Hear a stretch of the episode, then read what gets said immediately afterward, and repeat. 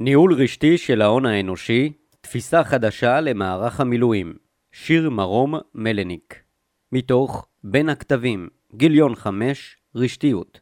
מבוא צה"ל מצוי בסביבה ביטחונית ואסטרטגית שונה בתכלית מזו שהתנהל בה בעת הקמתו. אתגרים ואיומים חדשים העומדים בפניו מחייבים מענה מקצועי ומיומן מחד גיסא, אך יכולותיו ומשאביו מוגבלים מאידך גיסא. מערך המילואים הוא המרכיב הגדול והחשוב בכוחו של צבא ההגנה לישראל, לפחות זה היבשתי.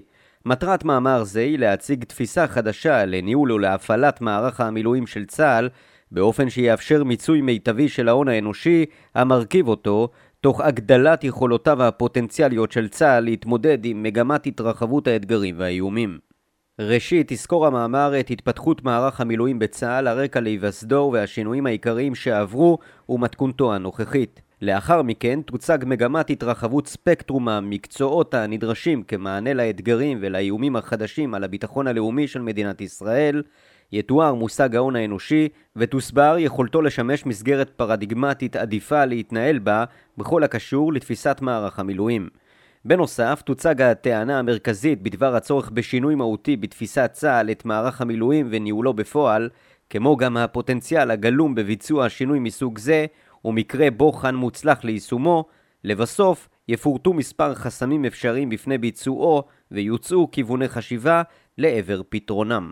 רקע מודל המילואים שילוב אזרחים במערך הצבאי אינו ייחודי לצה"ל ואינו חדש. רוב צבאות העולם מקיימים מערכי מילואים תחת הרציונל של שימור היכולת לגייס עתודות כוח אדם מיומן בקנה מידה גדול לפי צרכים לאומיים, תוך מזעור הנטל הכלכלי והחברתי של ההחזקה באותן עתודות לתפקידים אלה בעיתות שגרה. עם זאת, ייחודו של המודל הישראלי מצוי בעובדה שרוב כוחה הצבאי של ישראל הושתת תמיד על מערך המילואים.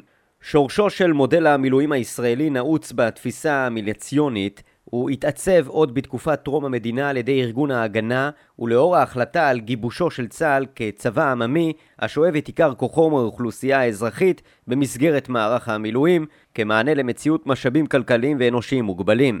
הבחירה בכך נעשתה במידה רבה על ידי דוד בן גוריון מתוך שיקולים כגון גודל האוכלוסייה והמשק, המציאות הביטחונית והתנאים הגאו-אסטרטגיים אשר עמדו בפני המדינה המתהווה ומתוך תפיסתו האישית של בן גוריון את תפקידו של צבא ההגנה לישראל. תפיסה זו משתקפת מהעקרונות המנחים אשר התווה בן גוריון בהקשר לשירות בצה"ל, הן בסדיר והן במילואים. 1. על העם מגן צבא העם. 2. הגיוס חייב לחול על הכל, עקרון השוויון. 3. לצבא נועדו תפקידים חברתיים וחינוכיים והוא שותף מרכזי בתהליך של בניין האומה. במרץ 1949, בשלהי מלחמת העצמאות, פרסם המטה הכללי מסמך המפרט את הקווים המנחים לשיטת המילואים, כפי שהם מוכרים למעשה עד היום. המודל הפורמלי גובש בתחילת שנות ה-50 בידי ראשי המדינה ומערכת הביטחון דאז, דוד בן גוריון, יעקב דורי, יגאל ידין ואחרים. עד יום זה נותר המודל דומה בעיקרו לזה שהוצב בעבר ומבוסס על אותם עקרונות על אף השינויים הביטחוניים, הכלכליים והחברתיים שהתחוללו במדינת ישראל ובסביבתה. היעד המרכזי של שירות המילואים נקבע כבר אז להוות עומק אסטרטגי אנושי באופן שיאפשר למדינת ישראל לקיים צבא גדול, מהיר גיוס, מודרני בציודו ומוכן למלחמה מקיפה. זאת ללא נשיאה בנטל האנושי והכלכלי הכרוך בקיומו של צבא קבע עתיר ממדים. מיקומה הגיאוגרפי של ישראל, שטחה הפיזי המצומצם וקרבתם של הצבאות השכנים לגבולותיה חייבו הימנעות מהפתעה. למציאות זו הייתה השפעה עמוקה על האסטרטגיה של צה"ל ועל תפיסות המלחמה שלו. המושג התראה הוצב כולו למען גיוס המילואים, מתוך התפיסה כי מעבר למצב מלחמה עלול להיות מיידי, ולכן היה הכרח לגייס את המילואים תוך 24 עד 72 שעות. בהתאם לכך, היכולת הנדרשת מצה"ל לאור תפיסת האיום ותפיסת הביטחון אשר גובשה באותן שנים, הייתה היכולת להנאה מהירה של מסות גדולות אל מרחבי המערכה באמצעות מנגנונים מתועשים ובזמן קצר. הביטוי המעשי הראשון למודל ניתן בחוק שירות הביטחון שנתקבל בכנסת ב-15 בספטמבר 1949.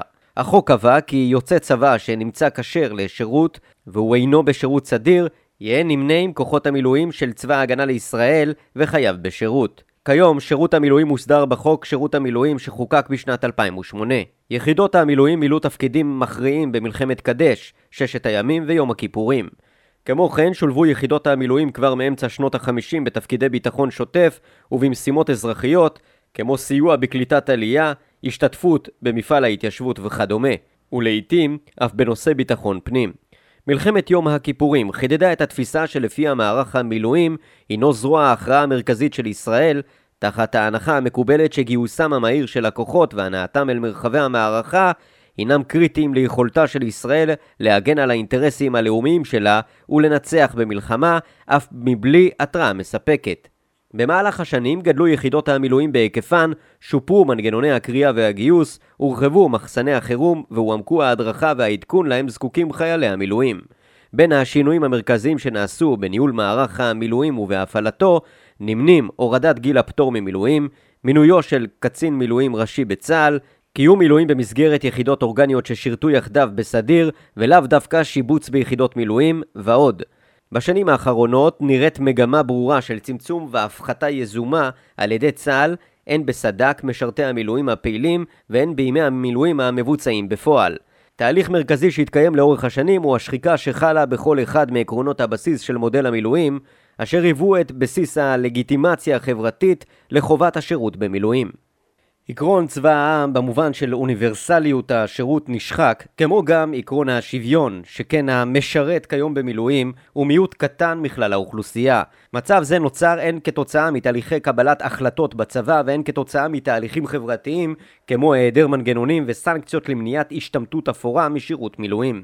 כמו כן הולכת ורווחת התפיסה כי זה כבר לא מתפקידו של צה"ל להוות כור היתוך חברתי כפי שהיה בעבר, שכן הוא בראש ובראשונה מכשיר של המדינה להגנה עצמית, לא מגרש להשגת שוויון בחברה. המחקר הקיים בתחום המילואים בכלל ומודל המילואים הישראלי בפרט מתייחס רובו ככולו למערך המילואים הלוחם ודן בבניין הכוח, בהפעלתו ובגורמים המשפיעים על השימוש בו באופן ישיר כגון אספקטים כלכליים, סוגיות פיצוי ותגמול לאנשי מילואים, אילוצי תקציב הביטחון והשפעותיהם, ביטחוניים, תדירות אימונים וכשירות מבצעית, וחברתיים, מוטיבציה לשירות וכדומה. אמנם בשני העשורים האחרונים מתקיים שיח על תקיפותו של מודל המילואים בגרסתו הנוכחית, בצבא עצמו, כמו גם באקדמיה ובתקשורת, אך בהקשר של מעבר למודל מילואים שיש לו מאפיינים של צבא מקצועי על בסיס התנדבותי. שיח זה מתחשב בעובדה שהאתגרים מולם צה"ל ניצב כיום הם שונים, אך עדיין נדרש רק לסוגיית הלחימה ותו לא. במובן זה, השינוי המוצע בעבודה זו הוא בעיקר שינוי אינקרמנטלי, הטומן בחובו פער הסתגלות מהותי לשינוי שאנו חווים בשדה האתגרים של הביטחון הלאומי. סביבה אסטרטגית משתנה. בעשורים האחרונים השתנו התנאים שבתוכם פועלים צה"ל בכלל ומערך המילואים בפרט.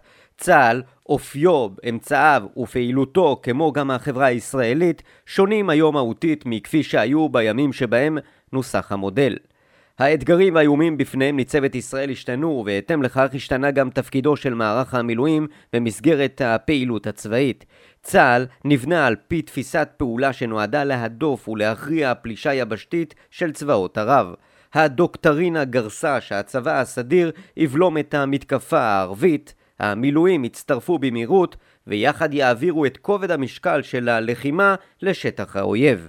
הגישה הלכה והתחדדה בעקבות הלקחים שהופקו ממלחמת יום הכיפורים.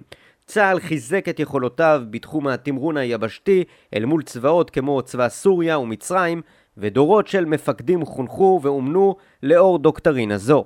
עם זאת, נראה כי תפיסה זו איבדה מחיוניותה.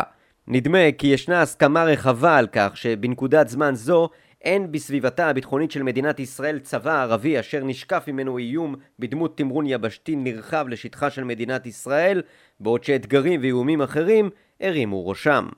בחינה של תרחישי החירום בפניהם ניצבת מדינת ישראל בעת הנוכחי, בין אם בתחום הלחימה באויב ובין אם במקרה של תרחישי קיצון דוגמת רעידת אדמה, מלמדת כי ספקטרום המקצועות הרלוונטיים לטיפול באתגרי החירום מולם היא ניצבת כיום רחב ומגוון יותר מבעבר. שינויים באופי הלחימה המודרנית והעתידית, הגחתן של זירות לחימה חדשות, כגון המימד הקיברנטי, לוחמת סייבר, כמו גם יריבים לא מדינתיים, מציבים אתגרים חדשים ומציפים את הצורך במענה מקצועי ומיומנות גבוהה. כך למשל, התקפת סייבר בקנה מידה רחב על מערכות ישראליות תדרוש את טיפולם של אנשי מחשבים ואנשי תקשורת, מתכנתים, טכנאים ובעלי מקצועות רבים נוספים. גם תרחיש הייחוס הנוכחי, המעריך כי בעת עימות בגזרה הצפונית, ישראל תימצא תחת מתקפת רקטות וטילים מסיבית על העורף האזרחי או רעש אדמה, אשר צפוי לפגוע בתשתיות המים, הרפואה, החינוך, הדלק והגז, החשמל, התחבורה, התקשורת ועוד, צפויים לשתק את המשק הישראלי במידה כזו או אחרת, והמענה לתרחישים אלו צפוי להקיף עשרות בעלי מקצועות ומיומנויות שונים. סביר יהיה להניח כי תרחיש חירום בקנה מידה לאומי יהיה אשר יהיה, גם אם יטופל על ידי המשרדים והגופים האזרחיים הרלוונטיים, יחייב את התערבות הצבא כגוף החירום הגדול והמקיף ביותר במדינה. בעוד שהצבא מקפיד לשמור על כשירותו ולהילחם אל מול האיומים הקלאסיים איתם התמודד בעבר, אין ביכולתו להכשיר, לאמן ולטפח אנשי צוות משורותיו להתמודדות עם האתגרים החדשים בכל המקצועות אשר יידרשו לטיפול במצבי חירום בעת הזו ובעתיד. זוהי כמובן גם אינה הציפייה מהצבא, עם זאת, כגוף המחזיק בעתודות כוח אדם בקנה מידה הנרחב ביותר בישראל, המיועדות למטרה אחת, גיוס המשאבים הלאומיים בעיתות לחימה לשמירה על האינטרס והביטחון הלאומי של מדינת ישראל, מן הראוי שצה"ל יהיה לפחות מודע לקיומם והיקפם של אותם משאבים לאומיים. זאת לא רק במובן של מסות כוח אדם או יכולתם להפעיל טנק או לירות ברובה, אלא גם במובן של הכשרתם המקצועית, השכלתם הרשמית והלא רשמית, ניסיונם ויכולותיהם האזרחיות, אשר ניתן יהיה לרתום לטיפול בתרחישי חירום המתדבקים על דלתותיו. פוטנציאל ההון האנושי בשנת 2013 הציג ראש אגף התכנון במטכ"ל דאז, נמרוד שפר, נתונים לפיהם ישנם כחצי מיליון אנשי מילואים רשומים, אך כ-150 אלף מתוכם לא נקראים כלל השירות. צה"ל נמצא כיום בעיצומה של רפורמה הכוללת תהליך התייעלות וצמצום של מערך המילואים על ידי גריעת אנשי מילואים שאינם כשירים או בעלי מוטיבציה נמוכה לשירות. יש להניח שלשם ביצוע תהליך זה נדרשת הערכה של אנשי מילואים באשר ליכולותיהם ולנכונותם תוך איסוף מידע וביצוע בקרה דקדקנית של תרומתם הפוטנציאלית בשירות המילואים. עם זאת ולאורך שנים הצבא לא עסק באיסוף מידע קריטי וטריוויאלי באשר לאנשי מערך המילואים המעידה על יכולותיהם ועל תרומתם הפוטנציאלית להתמודדות מיטבית עם האתגרים הנוכחיים במסגרת שירות המילואים. צה"ל לא עסק באיסוף מידע מסוג זה, כיוון שהוא פועל על פי תפיסת המילואים המתוארת לעיל, הרואה בגיוס כלל המשאבים הלאומיים לטובת המאמץ המלחמתי כמשאבים חומריים בלבד, דוגמת כוח אדם, ציוד, מבנים ומכונות, לכן מידע זה אינו רלוונטי להפעלתו. עובדה זו גורסת שקיים צורך בהטמעתה של נורמה חדשה הכוללת את איסוף המידע, שמירתו וניהולו. לצורך כך צריך ראשית להתקיים שינוי תפיסתי מהותי של המערכת את מערך המילואים וההון האנושי והאינטלקטואלי הפוטנציאלי הקיים בו, במסגרתו תפיסתם של כלל המשאבים הלאומיים תורחב ותכלול גם משאבים מופשטים דוגמת ידע, השכלה, מקצוע, מומחיות ויכולות. הון אנושי הינו מושג המתאר מכלול של משאבים, כלל הידע, הכישורים, היכולות, המיומנויות, הניסיון, התבונה, ההכשרה והאימון, אשר נרכשו אינדיבידואלית וקולקטיבי על ידי פרטים באוכלוסייה מסוימת. משאבים אלו מייצגים צורה של הון היכול להיות מוכוון לטובת השגת היעדים של ארגון, חברה, מדינה, צבא וכדומה. תחת הגדרה זו של הון האנושי ניתן לבטא באופן פונקציונלי את התכונות של פרט או של קבוצת פרטים ולסווג את התועלת שביכולתם להביא לארגון. בנוסף מאפשרת פרספקטיבה זו לעצב ולהשתמש בתכונות אלו על מנת לשפר ולייעל את פעילות הארגון. לרוב, לאחר השחרור משירות סדיר, המעבר לחיים אזרחיים טומן בחובו, מלבד שירות במילואים, רכישת השכלה, מקצוע, מומחיות או ניסיון יקר ערך. צה"ל, הבוחן את אנשי מערך המילואים, משבצם ומפעילם בהתאם לתפקיד שמילאו במהלך שירותם הסדיר, אינו מתעדכן ביכולות, בהשכלה או במומחיות שצוברים אנשי המילואים לאורך השנים במרחב האזרחי, ואינו טורח לשאול את השאלה הפשוטה מה יודעות לעשות עתודות הכוח לשעת חירום העומדות לרשותי? וחשוב מכך, מה הן יודעות לעשות כך שאוכל לרתום אותן לשירות צרכיי. בספרו האומה החמושה, דן דוב תמרי, במושג היעילות הצבאית בהקשר לסוגיית המילואים. תמרי מציע פירוש מערכתי למושג יעילות צבאית. היכולת של הפיקוד הגבוה להוציא מהגייסות והלוחמים והמשרתים את המרב שלו, הם מסוגלים אובייקטיבית באמצעות יצירת התנאים המערכתיים לפעולתם. פירוש זה נכתב בהקשר למערך הלוחם ולאופן הפעלתו, אך ניתן גם להסתכל על פירוש זה של המושג יעילות צבאית, במובן של מיצוי היכולות של אנשי המילואים בצורה האופטימלית באמצעות יצירת התנאים המערכתיים לכך. מיצוי היכולות, אם כך, לא חייב להתמקד ביכולת הלחימה והתמרון של החייל הבודד או של יחידת המילואים, אלא בניצול מיטבי של ההון האנושי אשר הוא מהווה ופוטנציאל השימוש בו בעת הצורך. באשר ליצירת התנאים המערכתיים, הרי שכיום, כפי שנכתב לעיל, אין הצבא מודע לאותן יכולות או לאותו הון אינטלקטואלי פוטנציאלי, ולא רואה בו כדבר חיוני לפעולתו, מלבד תחומים אחדים עליהם ארחיב בהמשך, ולכן השינוי צריך בראש ובראשונה להיות שינוי תפיסתי. דוגמה ליישום מוצלח לאור מחסור אקוטי של הצבא ברופאים בעת לחימה ולאור חוסר היכולת של הצבא להכשיר ולהכיל בעת שגרה את כמות הרופאים הנדרשת לחירום, השכיל הצבא לקצור את פירות ההכשרה האזרחית, האקדמית והמקצועית של רופאים בישראל המחויבים בשירות מילואים. עם סיום לימודי הרפואה המגויסים בוגרי לימודי הרפואה במילואים לחיל הרפואה ומוסבים לתפקידי רפואה על ידי הכשרה קצרה בבית הספר לרפואה צבאית ובבית הספר לקצונה. ההכשרה מאפשרת להם לשמש כקציני רפואה ביחידות צה"ל. זאת, על מנת לאפשר מימוש מלא של הפוטנציאל המקצועי שלהם, כפי שנכתב באתר חיל הרפואה, וכמובן מיצוי מיטבי של יכולותיהם בהתאם לדרישות וצורכי הצבא. כאמור, המציאות הנוכחית ומגמת התפשטות האתגרים שבפניהם ניצב צה"ל לרוחב המגרש האזרחי, מגדילה באופן אקספוננציאלי את טווח המקצועות הרלוונטיים אשר ביכולתו הפוטנציאלית של צה"ל להביא למימושם המלא הן בשגרה, הן בחירום והן בלחימה. מגמה זו מחייבת חשיבה מחודשת על טיבם של משאבים לאומיים וגיוסם להגנה על האינטרס הלאומי תוך הרחבת תפיסת משאבים אלו ממשאבים החומריים גריידא לתפיסה רחבה יותר, הכוללת גם את המשאבים הבלתי מוחשיים העומדים לרשות צה"ל. משאבים אלו כוללים את הידע, הניסיון והמומחיות הנדרשים לבצע טווח רחב של משימות, או לחילופין ההון האנושי של מערך המילואים. צה"ל, על מערך המילואים שלו, מכיל מאגר ידע ומומחיות פוטנציאלי אדיר, אשר לא רק שאינו בשימוש, אלא אינו קיים בפועל. אז מה צריך לעשות? כאמור, הצעד הראשון צריך להיות שינוי תפיסתי, שבמסגרתו על הצבא להתייחס לידע, למקצוע, להשכלה, למיומנויות וליכולות של אנשי המילואים שלו כאל מידע רלוונטי עבורו, אשר ביכולתו לרתום לצרכיו. כמידע רלוונטי, ראשית, על הצבא לאסוף מידע זה ולעגן אותו במסד נתונים. הדרך הטובה והפרגמטית ביותר לעשות זאת היא באמצעות מערכת ממוחשבת לניהול מידע. כיום כלל המידע על אנשי המילואים מעוגן גם כך במערכת ממוחשבת, פרטי קשר, היסטוריה צבאית ורפואית, התייצבות למילואים וכדומה. אך לא קיימת תיבה באשר לכישוריו וליכולותיו האזרחיות של חייל המילואים. הוספת שדה האזנה מסוג זה תאפשר איסוף עדכון וניהול שיטתיים של מידע אודות ההון האינטלקטואלי והאנושי הפוטנציאלי שמהווה מערך המילואים של צה"ל.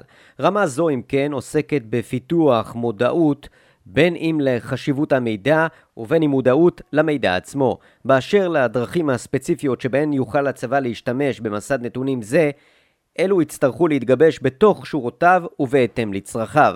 קצרה היריעה מלפרט את כלל האפליקציות האפשריות של מיומנויות אזרחיות בשירות הצבא, או את פוטנציאל הרווח הטמון בכך.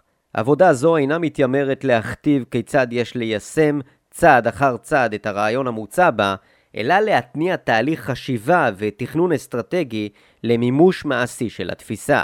מחקרים רבים עסקו ביכולת של ארגונים, החל מפירמות פרטיות וכלה במדינות, לבנות ולנהל את המשאבים שלהן, בדגש על נכסים שאינן מוחשיים, כגון הון אנושי, תחת ההנחה שאלו המשאבים החשובים ביותר בארגונים במאה ה-21.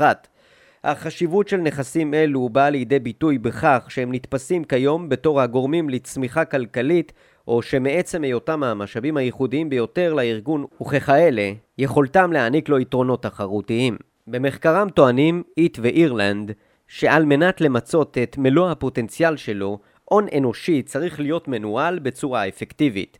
החוקרים מציגים מודל המפרט כיצד ניתן לנהל משאבים אלו על מנת ליצור ערך במספר שלבים הכוללים הערכה, שינוי, הגדרה ומינוף המשאבים. בהשאלה מהעולם העסקי שבו עוסק מחקרם לעולם הצבאי שבו עוסקת עבודה זו, לצה"ל יש אפשרות ליישם שלבים אלו לטובת ניהול מיטבי של המשאבים הבלתי מוחשיים שלו, המגולמים בהון האנושי המרכיב את מערך המילואים. השלב הראשון במודל הוא הערכת מצבורי המשאבים. שלב זה עוסק בזיהוי חוזקות וחולשות של משאבי הארגון.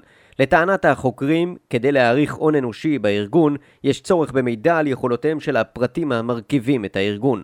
הערכת יכולות בלתי מוחשיות היא מטלה מאתגרת המעלה את הצורך במידע אינטימי על האנשים, שכן הוא שימושי ונחוץ להערכת היכולות הבלתי מוחשיות של הארגון.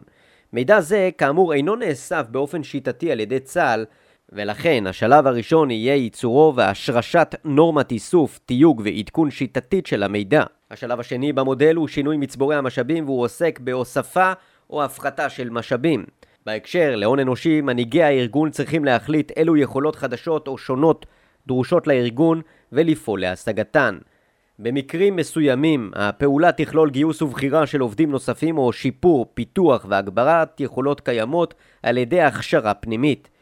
בהקשר הצבאי ניתן לייחס לשלב זה במודל תהליך של סיווג והערכה באשר למקצועות הנדרשים כפי שיוגדרו על ידי הצבא. תהליך זה צריך לנבוע מזיהוי הצורך הקיים אל מול המציאות הנוכחית אשר הרחיבה את מנעד המיומנויות הרלוונטיות, הן אופקית, הוספת מקצועות שקודם לכן לא היו דרושים לטיפול באתגרי הלחימה, והן אנכית רמת המיומנות והידע הנדרש. השלבים האחרונים הם הגדרת המשאבים ומינופם במסגרת הקצאת המשימות מבוצעת על ידי התאמת דרישות המשימה ליכולות ולכישורים של אדם בארגון בהתבסס על הידע שנרכש באשר להון האנושי של הארגון. אותה הערכה באשר להון האנושי מאפשרת גם הקצאה של פרטים שיש להם יכולות וידע המשלימים זה את זה באופן המאפשר שימוש גמיש בכישוריהם. צעד כזה יכול לעודד חדשנות בארגון ותביעתן של רשתות הממקסמות את הפוטנציאל הטמון במארג ההון האנושי. בהקשר הצבאי, מעבר להקצאת תפקידים בהתאם למיומנויות וליכולות, ניתן יהיה ליצור צוותי משימה ייעודיים המורכבים ממספר בעלי מקצועות שיאפשרו חשיבה יצירתית ושילוב ידע. מינוף המשאבים עוסק בהעצמה ובקידום היכולת לשינוי באמצעות ההון האנושי. הפקת תועלת מפוטנציאל היכולת של האינדיבידואל תחת הניסיון למקסם את ההון האנושי בכללותו היא היוצרת ערך לארגון. בהתאם לכך, ניהול אפקטיבי של משאבים הוא האינטגרציה המתאימה שלהם לשם יצירת ערך. חסמים אפשריים וכיווני חשיבה בפני ביצוע השינוי התפיסתי במובן של הרחבת המחשבה על מערך המילואים כך שתכלול גם את תפיסתו כפוטנציאל הון אנושי שניתן למקסם לא עומדים חסמים נראים לעין מלבד רמת הפתיחות הקוגנטיבית של גורמים בארגון. עם זאת, הצעדים המעשיים הנדרשים ליישום השינוי, אם יימצא לנכון לעשות זאת, הינם מורכבים ודורשים חשיבה עמוקה ומענה על שאלות רבות. אין בכוונתי לבצע ניתוח מקיף לענות על שאלות אלו בעצמי.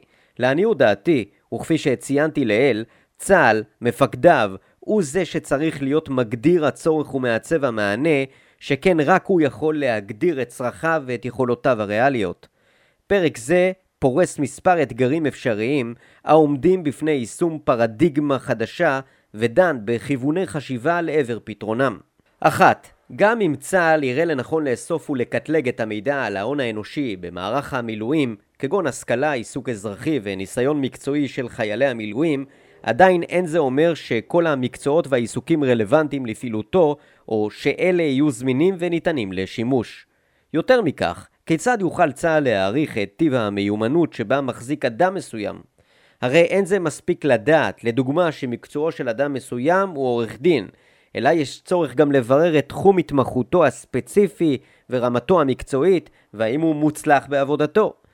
כדי לענות על שאלה מסוג זה, נדרשים מנגנוני סיווג והערכה מורכבים שאין ברשות צה"ל ולא סביר שיהיו, בטח שלא באשר לכל המקצועות. האם לצה"ל יש צורך במיומנויותיו? הדבר תלוי בין השאר בתחום התמחותו, שכן יש הבדל עצום מנקודת מבטו של הצבא בין עורך דין המתמחה בדיני מלחמה ודין בינלאומי ובין עורך דין המתמחה בדיני מקרקעין או מעמד אישי. בנוסף, האם השכלה אקדמית בהכרח מהווה תנאי למקצוע ומיומנות? הרי יש טווח רחב של מקצועות, החל מנהגי ציוד מכני הנדסי, דרך גננות וכלה ביועצים ארגוניים, שאינם מחייבים תעודת הכשרה ספציפית, ושעדיין עשוי להיות להם ערך במצבים מסוימים. לאור קשיים אלו ניתן להבין כי מילוי תיבה אחת ויחידה באשר לתפקידו של אדם אינו מספק ויש צורך במידע מפורט יותר באשר להון האנושי במערך המילואים. מענה לכך יכול להינתן דרך נכונות אנשי המילואים לספק מידע זה אודות עצמם ובאמצעות קשר הדוק יותר בין יחידות הקישור ברמה הנמוכה ביותר לאנשי המילואים אשר ייצור היכרות מעמיקה יותר.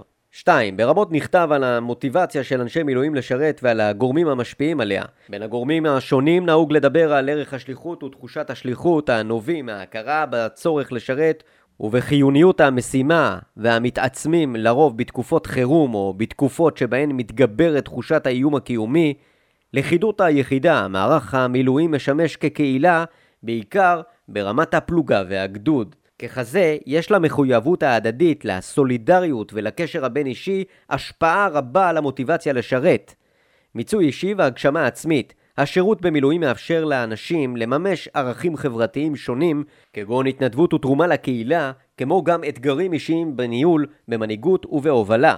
יישום של מודל מילואים אלטרנטיבי שבמסגרתו הפרטים המרכיבים את מערך המילואים מביאים לידי מימוש את ההון האנושי הגלום בהם, עשוי לערער את היחס של אנשי מילואים לשירות, כיוון שהוא ישנה לא רק את האופן שבו הצבא תופס את מערך המילואים שלו, אלא גם את האופן שבו אנשי המילואים תופסים את שירותם.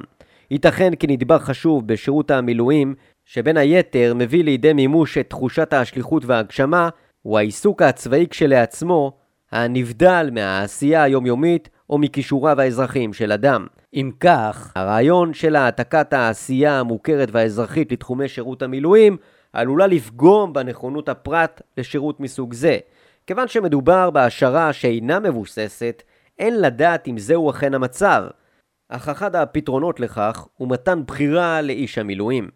לדעתי הרעיון המוצע בעבודה זו עשוי דווקא להגביר את הנכונות לשירות על ידי כך שהוא יעניק לאנשים תחושת נחיצות באשר ליכולותיהם הספציפיות והסובייקטיביות. בתורה תציא תחושת הנחיצות תחושת משמעות פרסונלית. מעבר לכך, רעיון זה יכול ליישב את הפער בין הרצון האדיר של אנשים להירתם למטרה לאומית ולתרום מזמנם, ממרצם ומכישוריהם לטובת המדינה, לבין הצרכים והאתגרים השונים והחדשים שיקומו לצה"ל כעת ובעתיד. בנוסף, שינוי התפיסה יביא לא רק למיצוי טוב יותר של ההון האנושי המרכיב את מערך המילואים כיום, אלא שהרחבת מנעד המקצועות הרלוונטיים לפעילות צה"ל הנגזרת מכך תאפשר גם להגדיל את נתח משרתי המילואים הפוטנציאלי מתוך החברה הישראלית, ובכך תחזיר את קונספט שירות ההמונים, המהווה את בסיס הלגיטימציה החברתית לקיומו של מערך מילואים, ותאפשר רמות גבוהות יותר של סולידריות חברתית ושוויונית. 3. מאז ומתמיד תפס הצבא מקום מרכזי, יש שיגידו אף מרכזי מדי, בהוויה הישראלית. עולה השאלה האם בחברה מערבית ונאורה ראוי להעניק לצבא כוח כה רב? האם הקניין הרוחני שמהווה ההון האנושי של כל אדם ואדם בחברה אינו רכושו שלו ושלו בלבד? האם לצבא יש זכות להפקיע אותו ממנו? האם ראוי שצה"ל יוכל לרתום את יכולות אזרחי המדינה, ניסיונם והכשרתם, אשר צברו לאורך חייהם במסגרות אזרחיות לטובתו? ומדוע שאזרח יהיה נכון למסור מידע כה מקיף ואישי על עצמו? לדעתי המענה לשאלות מסוג זה טמון, הוא, במתן הבחירה לאנשי המילואים. לא ניתן למצות את ההון האנושי המרכיב את מערך המילואים בכפייה, וזו גם אינה המטרה. עם זאת, בהינתן אפשרות הבחירה בכך, אני מאמינה שהרצון של חלק גדול מהאוכלוסייה לתרום והיכולת להשפיע באופן ייחודי יכריעו לטובת הסכמה והירתמות. 4. ייעודו של צה"ל הוא הגנה על קיומה של מדינת ישראל וריבונותה, אל מול איומים חיצוניים. התפשטות האתגרים לרוחב המגרש האזרחי והיחלשות תחושת האיום הקיומי אינם סימנים מעידים לכך שצה"ל לא יעמוד בעתיד בפני איומים קלאסיים שכיום נדמה שהרלוונטיות שלהם פוחתת. טיעון זה לדעתי אינו סותר ולו במקצת את הרעיון המוצע בעבודה זו, שכן לא מדובר בשינוי הייעוד של מערך המילואים, אלא בשינוי התפיסה של צה"ל את המערך עצמו והמשאב אשר הוא מהווה. בהתאם לכך, עבודה זו דנה ביכולת של צה"ל לשמר יכולות מסורתיות בד בבד עם הרחבת טווח היכולות הרלוונטיות מבחינתו. לשם כך על צה"ל להיות מסוגל לתפוס את הפרטים המרכיבים את מערך המילואים שלו ביותר ממימד אחד בלבד, בניגוד להסבה. משמע, אדם יכול להיות למשל גם טייס קרב וגם מהנדס תוכנה בעת ובעונה אחת. לכן, טוב יעשה צה"ל אם ישכיל להסתכל על אותו אדם כמכלול יכולותיו הרלוונטיות, אשר ייתכן שיכללו גם את היותו מהנדס, ולא רק בהקשר להכשרתו הצבאית. רשתיות עבודה זו היא חלק מפרויקט חקירה משותף בנושא הגג של מרחב המפגש שבין צה"ל לבין רעיון הרשתיות, הן כארגון חברתי והן כממד דיגיטלי. הפוטנציאל הטמון בעולם הרשת והרשתיות החל זה מכבר לעניין את צה"ל ונתפס כחיוני למאמצי הלמידה וההסתגלות שלו לסביבה האסטרטגית שבתוכה הוא פועל. הרעיון המוצע בעבודה זו מגלם בתוכו את סיפור הרשתיות בשלושה מקומות עיקריים. אחת, עובדת היותן של יחידות מילואים רשתות ברמה החברתית וברמה המוסדית. כן מתאר מושג המילואים בין היתר את הרשת המחברת בין המרחב הצבאי לבין המרחב האזרחי. 2. הטכנולוגיה הדיגיטלית כמאפשרת לנהל את משאבי הידע המגולמים בהון האנושי של מערך המילואים ואת הקמתן והפעלתן של יחידות מילואים אשר אינן תלויות בתשתית המסורתית והמוכרת, מבנים, נהלים, תפקידים ומודל מילואים מזן אחר, לדוגמה, קיום שירות מילואים מהבית או שירות מילואים מתמשך במסגרת פרויקט ארוך טווח על בסיס שעתי. 3. רעיון הרשתיות בא לידי ביטוי גם במובן של מיצוי ממד הסייבר, המהווה נדבך מרכזי בהגחתם של אתגרים חדשים והרחבת ספקטרום היכולות הרלוונטיות לצורך מענה לאתגרים אלו. אנו נוהגים לחשוב על שירות מילואים במונחים של קמל"ר, קצין המילואים הראשי, ושל חטיבות חי"ר ושריון. עבודה זו טוענת כי הרעיון הבסיסי של עוצמה לאומית ומשאבים לאומיים, אשר ניתן לגייסם בהתאם לצרכים הלאומיים, עדיין קיים, אבל אין הכרח לחתום על קיטבג כדי לממשו. העולם של רשתיות למעשה, הוא זה המאפשר לנו למצות את ההון האנושי במערך המילואים של צה"ל. סיכום מאמר זה מעלה את הצורך בחשיבה מחודשת על מערך המילואים של צה"ל לאור הפוטנציאל האדיר והבלתי ממומש הטמון בו, ניתן הדגש על ביצוע שינוי תפיסתי שבמסגרתו תורחב ההתבוננות על מערך המילואים דרך פריזמת ההון האנושי. ביצוע השינוי יחשוף בפני צה"ל מאגר ידע, יכולת ומומחיות אדירים העומדים לרשותו ושאינם בא לידי ביטוי בצורת ההפעלה הנוכחית של מערך המילואים. מטרת המאמר היא להניע תהליך אסטרטגי מורכב הכולל שינוי עמוק ומשמעותי בארגון, אך הוא אינו יורד לרזולוציות הביצוע והפרטים. קודם לכל כיוון שקצרה היריעה מלמנות את כלל האפליקציות האפשריות והתועלות הפוטנציאליות שהוא עשוי להניב. כמו כן, וכפי שנכתב לעיל, תהליך מסוג זה יוכל להתקיים רק מתוך המערכת עצמה ועל ידה. צה"ל יצטרך לשמש כמגדיר הצורך וכמעצב המענה, לשם כך יש צורך בחשיבה מעמיקה ותכנון מקיף של תוכנית הדרגתית למימוש השינוי התפיסתי והניהולי במערך המילואים.